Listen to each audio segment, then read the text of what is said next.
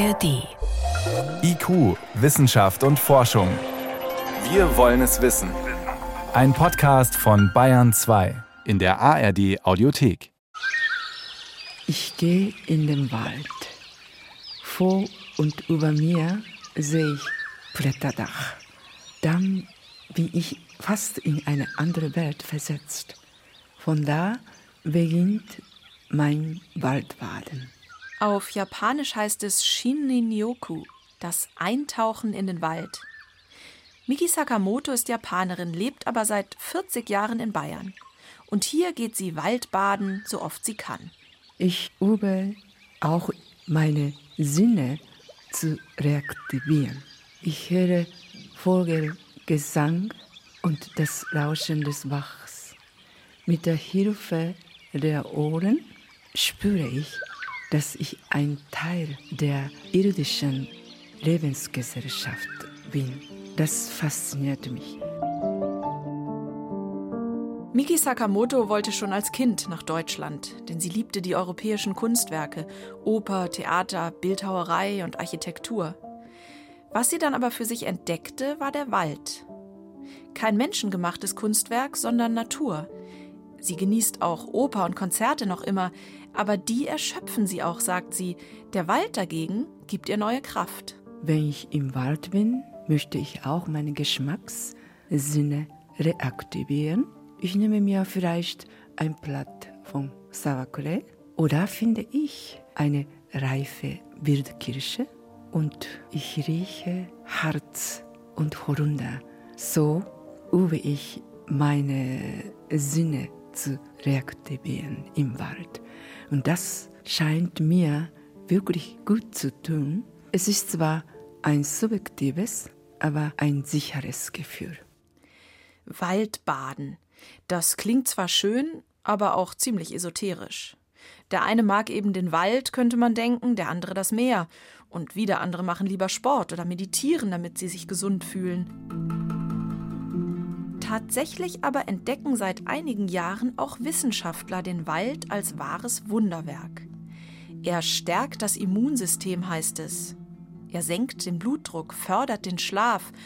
Angeblich hilft er sogar bei Depressionen, bei Autismus und sogar gegen Krebs. Kann das stimmen? Oder ist das alles doch nur ein esoterischer Hype? Waldmedizin. Kann Wald wirklich heilen? Eine Sendung von Jenny von Sperber. Das Problem hatte ich auch oder habe ich auch immer noch teilweise. Gesteht Professor Angela Schuh. Sie ist Medizinerin und Meteorologin am Lehrstuhl für Public Health der L M U München. Und sie will herausfinden, was wirklich dran ist am Shinrin-Yoku, an den unglaublichen Wirkungen des Waldbadens. Natürlich sind da ganz viele Heilsbringer sozusagen unterwegs und es wird auch instrumentalisiert in esoterischer Richtung.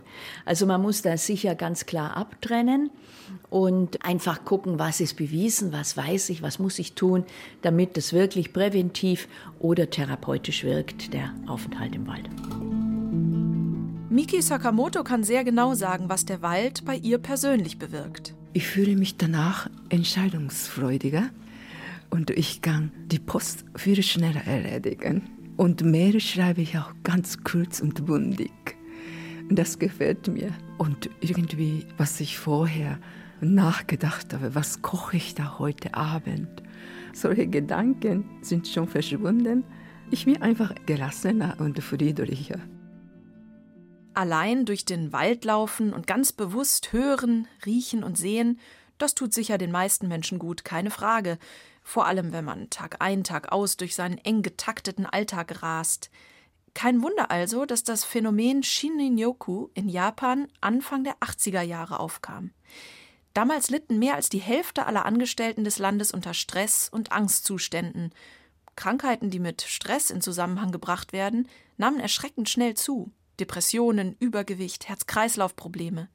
Die Todesrate überarbeiteter Japaner stieg. Und die Kosten für das Gesundheitssystem ebenso. Shinrin-Yoku ist seit damals zu einer Standardmaßnahme für Stressbewältigung geworden. Die Japaner gehen also normalerweise Waldbaden, um Stress zu reduzieren und sich zu entspannen. Das ist der in Japan arbeitende Arzt Doktor Qing Li. Ihn haben die Effekte des Waldbadens auf den Körper schon damals, Anfang der achtziger, interessiert. Damals gab es noch keine wissenschaftliche Forschung zum Waldbaden. Das fing erst zweitausendvier an. Ich habe die Waldmedizin damals sozusagen eingeführt. Ich hatte Umweltmedizin gelernt und bin zum Pionier der Waldmedizin geworden, habe viele Daten gesammelt und Experimente durchgeführt. Qing Li sagt, Shinrin-Yoku wäre in den letzten Jahren von einem Gefühl zu einer Wissenschaft geworden. Waldmedizin nennt er diese Wissenschaft und seine Studien sind eindrücklich. Meistens schickt er Menschen regelmäßig zum Waldbaden und misst vorher und nachher verschiedene medizinische Werte in deren Körper. Den Cortisolspiegel zum Beispiel als Zeichen fürs Stresslevel, den Blutdruck oder die Anzahl von Killerzellen als Indikator für ein aktives Immunsystem. Qing Li ist überzeugt davon, der Wald heilt. Mittlerweile gibt es Shinrin-Yoku nicht mehr nur in Japan. Angela Schuh kennt Studien aus allen möglichen Ländern. Wir haben also eine internationale Literaturrecherche gemacht und sind aktuell auch immer noch dabei, alles, was neu kommt, zu prüfen. Und man kann jetzt mal sicher davon ausgehen, dass die präventive Wirkung des Waldes schon untermauert ist und da vor allem im Hinblick auf die Psyche, dass der Wald beruhigend wirkt, entspannend wirkt, dass man runterkommen kann im Wald. Das ist auch durch Daten ganz ordentlich belegt. Der Cortisolspiegel sinkt, das Adrenalin geht ebenfalls zurück, der Herzschlag wird ruhiger und offenbar verändert sich auch die Gehirnstruktur, und zwar in der Region, die für die Stressverarbeitung verantwortlich ist. Das hat die Psychologin Professor Simone Kühn vom Max-Planck-Institut für Bildungsforschung in Berlin herausgefunden. Je mehr Wald um die Heimatadresse herum ist in einem Kilometer, das wirkt sich wohl positiv aus auf die Struktur, die Amygdala genannt wird. Das ist der sogenannte Mandelkern. Der hat ganz viel mit Stressverarbeitung zu tun und mit Emotionsverarbeitung ganz generell. Wir haben gefunden, dass je mehr Wald innerhalb eines Kilometers um den Umkreis der Heimatadresse der Probanden ist, desto besser ist die Integrität der Amygdala dieser Probanden. Dabei war es zuerst gar nicht Kühns Absicht, die Wirkung des Waldes zu untersuchen. Eigentlich hatte sie sich Grünflächen ganz allgemein angeschaut und in dem Zusammenhang einen riesigen Datensatz der Berliner Altersstudie ausgewertet. Normalerweise wird in der Literatur häufig gefunden, dass Urban Green, wie man das nennt, also Parkflächen, auch einen positiven Einfluss haben auf Stimmung von Menschen, also die in der Nähe wohnen. Das scheint einfach ein Stimmungsaufheller zu sein.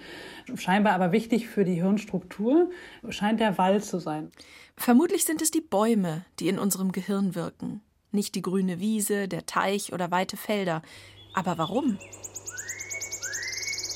Die bisher wissenschaftlich untermauerten Veränderungen im Körper, die der Wald uns beschert, machen uns weniger anfällig für Krankheiten.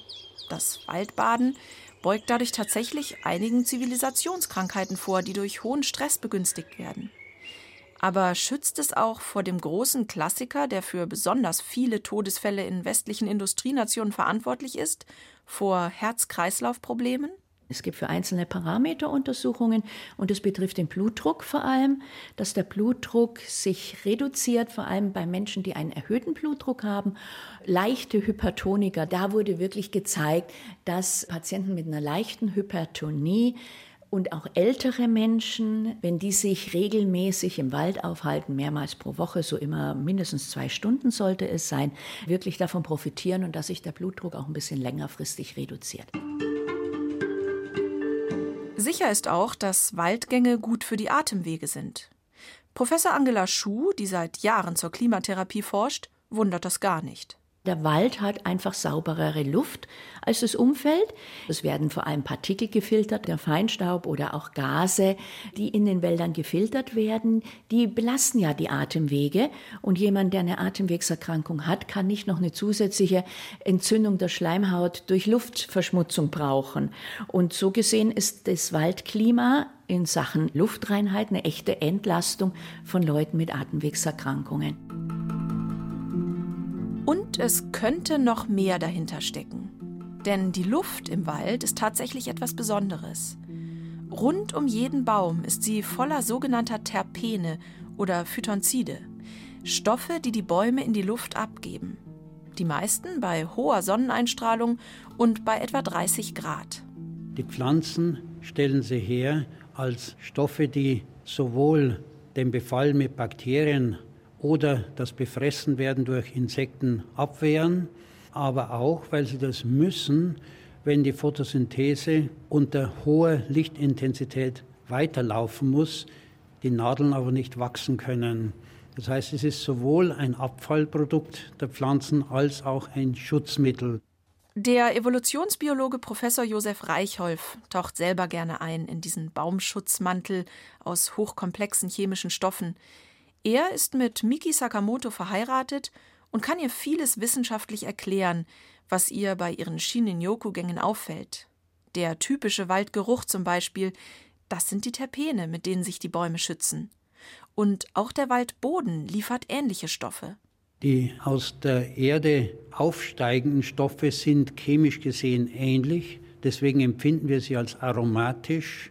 Sie entstehen durch den bakteriellen und von Pilzen verursachten Abbau der pflanzlichen Substanz. Das heißt, sind auch komplexe Stoffe aus den Pflanzen, die schwierig sind für die Bakterien in den Abbauvorgängen und deswegen auch, wenn wir sie einatmen, die positive Reaktion erzeugen, dass sich die Lungenbläschen öffnen und dass in milder Weise Bakterien abstoßende oder Bakterien tötende Wirkungen zustande kommen.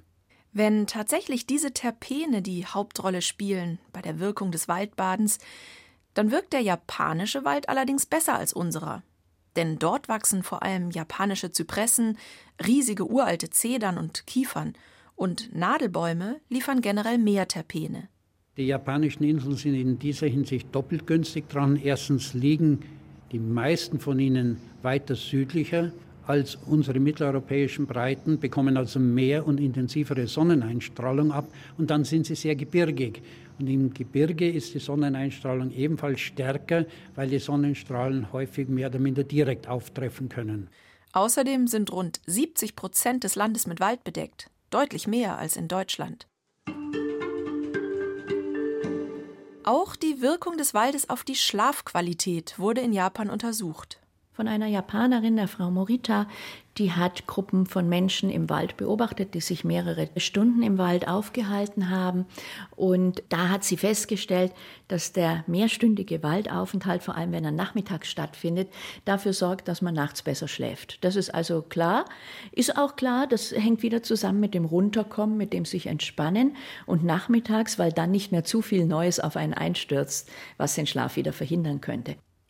Waldbaden verbessert also den Schlaf. Ob das allerdings auch an den Terpenen liegt, die wir Menschen durch die Atmung und auch über die Haut aufnehmen, das kann bisher niemand sicher sagen.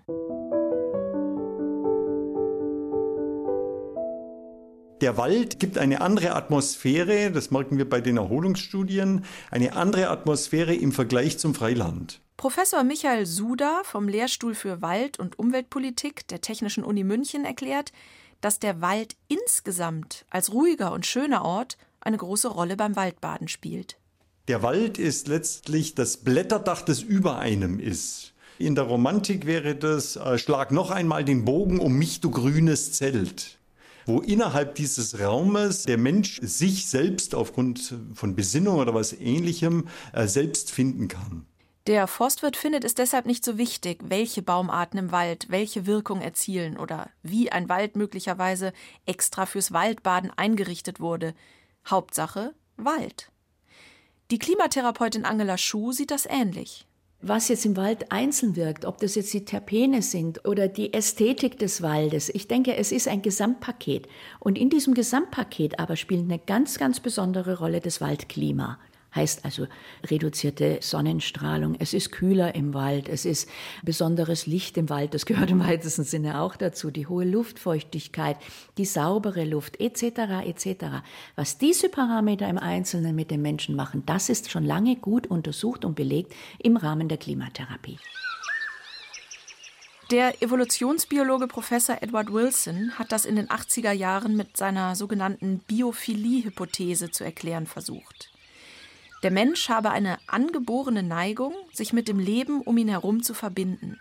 Das läge in unserem Erbgut begründet, Schließlich haben Menschen den allergrößten Teil ihrer Entwicklung im Wald gelebt. An die zweihundert bis dreihundert Jahre Stadtleben konnten sich unsere Körper so schnell noch nicht anpassen. Das würde auch erklären, warum das Waldbaden mittlerweile ein richtiger gesellschaftlicher Trend geworden ist. Je mehr Zeit wir uns in Gebäuden und Autos vom Rest des Lebens abkoppeln, desto größer die Sehnsucht nach dem Kontakt mit lebendiger Natur. Jetzt werden dem Wald aber nicht nur präventive und das allgemeine Wohlbefinden fördernde Wirkungen zugesprochen, sondern auch wahres Wunderheilerpotenzial. Sogar Autismus soll er lindern können. I met many students with mental Ich hatte viele Schüler mit geistigen Behinderungen und psychiatrischen Problemen. Und wenn ich die mit in den Wald genommen habe, dann hat sich ihr Zustand um ein Vielfaches verbessert. Deshalb habe ich Waldtherapie dazu gesagt. Das ist Professor Iwao Uehara, Forstwirt, Psychologe und Erfinder der Waldtherapie. Bevor Uehara Professor wurde, hat er an einer Sonderschule gearbeitet und hatte dort auch viel mit autistischen Kindern zu tun. Dabei ist ihm aufgefallen, dass gemeinsame Waldaktivitäten viele typisch autistische Verhaltensweisen lindern konnten. Jetzt, als Professor, erforscht er diese Wirkungen, meistens anhand von Fallbeispielen. Autistic disability is mainly communication problem. Autismus ist ja in erster Linie ein Kommunikationsproblem. Mein erster autistischer Patient hatte schlimme Panikattacken. Manchmal hat er sich selbst geschlagen. Aber ich habe ihn mit in den Wald genommen und dort haben wir mit ihm verschiedene Aktivitäten gemacht. Und nach einem Monat sind seine Panikattacken deutlich seltener geworden.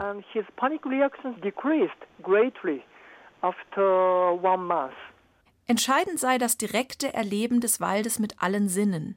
Die Bodenunebenheiten, der Schatten, der Wind, Vogelgesang, der Wechsel der Blätterfärbung. Auch für demente Patienten scheint der Wald auf ähnliche Weise förderlich zu sein, hat Uehara herausgefunden. Er sieht deshalb großes Potenzial im Waldbaden als Therapie. Und was ist mit Krebs? Kann der Wald tatsächlich gegen Krebs wirksam sein? Qing Li aus Japan ist überzeugt davon. Präventiv könne er das, sagt er. Die immunsystemstärkende Wirkung schütze die Menschen auch vor Krebs. Li hat aufsehenerregende Studien dazu veröffentlicht. Darin misst er nicht nur die Aktivität und Anzahl der Killerzellen des menschlichen Immunsystems, sondern auch sogenannte Anti-Krebs-Proteine. Wir messen die Aktivität von natürlichen Killerzellen vor und nach dem Waldbaden. Und wir vergleichen Spaziergänge in der Stadt und im Wald miteinander. So haben wir herausgefunden, dass Waldbaden die Aktivität der Killerzellen und der Antikrebsproteine erhöht. Ein Stadtbummel dagegen nicht.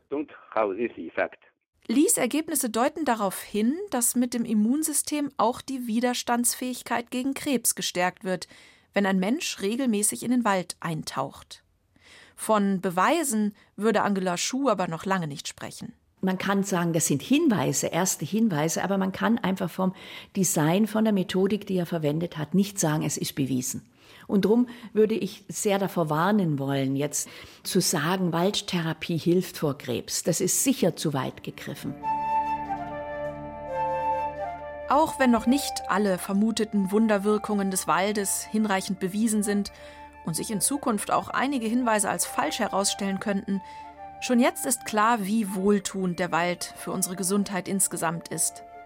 In Japan nutzt man diese Erkenntnisse deshalb schon jetzt, ganz gezielt, erzählt Qing Li. In Japan. In Japan gibt es offizielle Waldtherapiezentren, zum Beispiel in Akasawa in Nagano, das war das erste. Dort sind an jedem Donnerstag zwischen Mai und Oktober Ärzte, die ihre Sprechstunde zwischen den Bäumen abhalten. Und seit zweitausendsieben gibt es auch Krankenhäuser in Heilwäldern, wo man sich untersuchen lassen kann. Auch gibt es Themenwege, die die waldbadenden Patienten entlang schlendern können. Ähnlich wie ein ruhiger Trimm-dich-Pfad oder der Kneipp-Rundgang einer Reha-Klinik. Tatsächlich hat die Kneipp-Therapie vieles mit der japanischen Waldtherapie gemeinsam. Einer der Shinrin-Yoku-Pioniere in Japan hatte die Grundlagen der Kneipp-Therapie in Bad Wörishofen studiert und sie anschließend in Japan eingeführt. Shinrin-Yoku ist keine uralte japanische Tradition, sondern eine Entwicklung der letzten dreißig Jahre.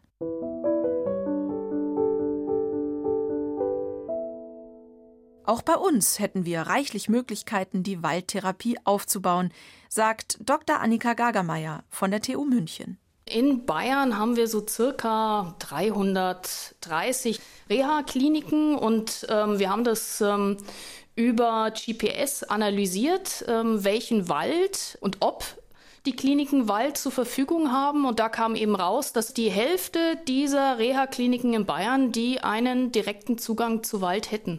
Also das Potenzial ist auf jeden Fall da. An der Ostsee in Usedom wurde der erste offizielle Heilwald in Deutschland ausgewiesen. In Bayern gibt es inzwischen zehn Kurwälder und drei Heilwälder, die nach einheitlichen Kriterien ausgewiesen wurden. Da geht es jetzt darum, dass diese Wälder eine bestimmte Struktur haben und eben Wege speziell angelegt sind oder Möglichkeiten, um sich da drin zu entspannen und aufzuhalten und Achtsamkeitsübungen zu machen. Angela Schuh, Anika Gaggermeier und ihre Kollegen an der Universität haben für die professionelle Begleitung des Waldbadens in diesen Wäldern unterschiedliche Ausbildungswege entworfen. Zuerst den Waldgesundheitstrainer. Für diese präventive Geschichten, bei uns Waldgesundheitstrainer genannt, das kann im Endeffekt jeder Interessierte machen. Da waren in unserem Kurs Betriebswissenschaftler, Sozialpädagogen, Förster, Waldarbeiter, Allgemeinmediziner, also eine große Bandbreite an unterschiedlichsten Berufsgruppen, die sich gerne mit diesem Phänomen Wald tut gut auseinandersetzen wollen. Außerdem gibt es jetzt auch eine Ausbildung zum Waldtherapeuten. Die Voraussetzung dafür ist eine medizinische Ausbildung, denn die Waldtherapeuten sollen dann auch mit Patienten im Wald arbeiten. Der Wald als Heilmittel. Das wird jetzt vermutlich auch bei uns immer beliebter werden, auch wenn noch viele Fragen offen sind und der Wald noch viele Geheimnisse verbirgt, die erst erforscht werden müssen. Miki Sakamoto überrascht diese Entwicklung und die Forschungsergebnisse zur Waldgesundheit nicht. Ja, ich habe mir gleich gedacht, ja. Sie taucht weiterhin in ihre bayerischen Wälder und fühlt sich dabei gelassen, gesund und lebendig. Für sie ist Waldbaden wirkungsvoller als Meditieren. Der Mensch, der meditiert, ist für mich zu egozentrisch in diesem Moment. Er ist abgekapselt von Umwelt. Das ist auch ein Weg, aber das ist nicht für mich der Weg, wonach ich streben möchte. Im Wald habe ich Tiere und Pflanzen. Sie sind meine Zeitgenossen und so möchte ich ganz gerne mich als Teil der Natur fühlen. Da bin ich sozusagen richtig am Leben. Für die Japanerin ist Shinrin-Yoku, das Waldbaden, keine Medizin. Für sie ist es wie eine Therapie, besonders an gehetzten Tagen. Aus dem Wald kehrt sie gestärkt in den Alltag zurück und das mit guter Laune. Ihr hilft der Wald, ganz egal, wie er das macht. Sie hörten in I Q, Wissenschaft und Forschung, Waldmedizin. Kann Wald wirklich heilen? Autorin Jenny von Sperber. Redaktion Matthias Eggert.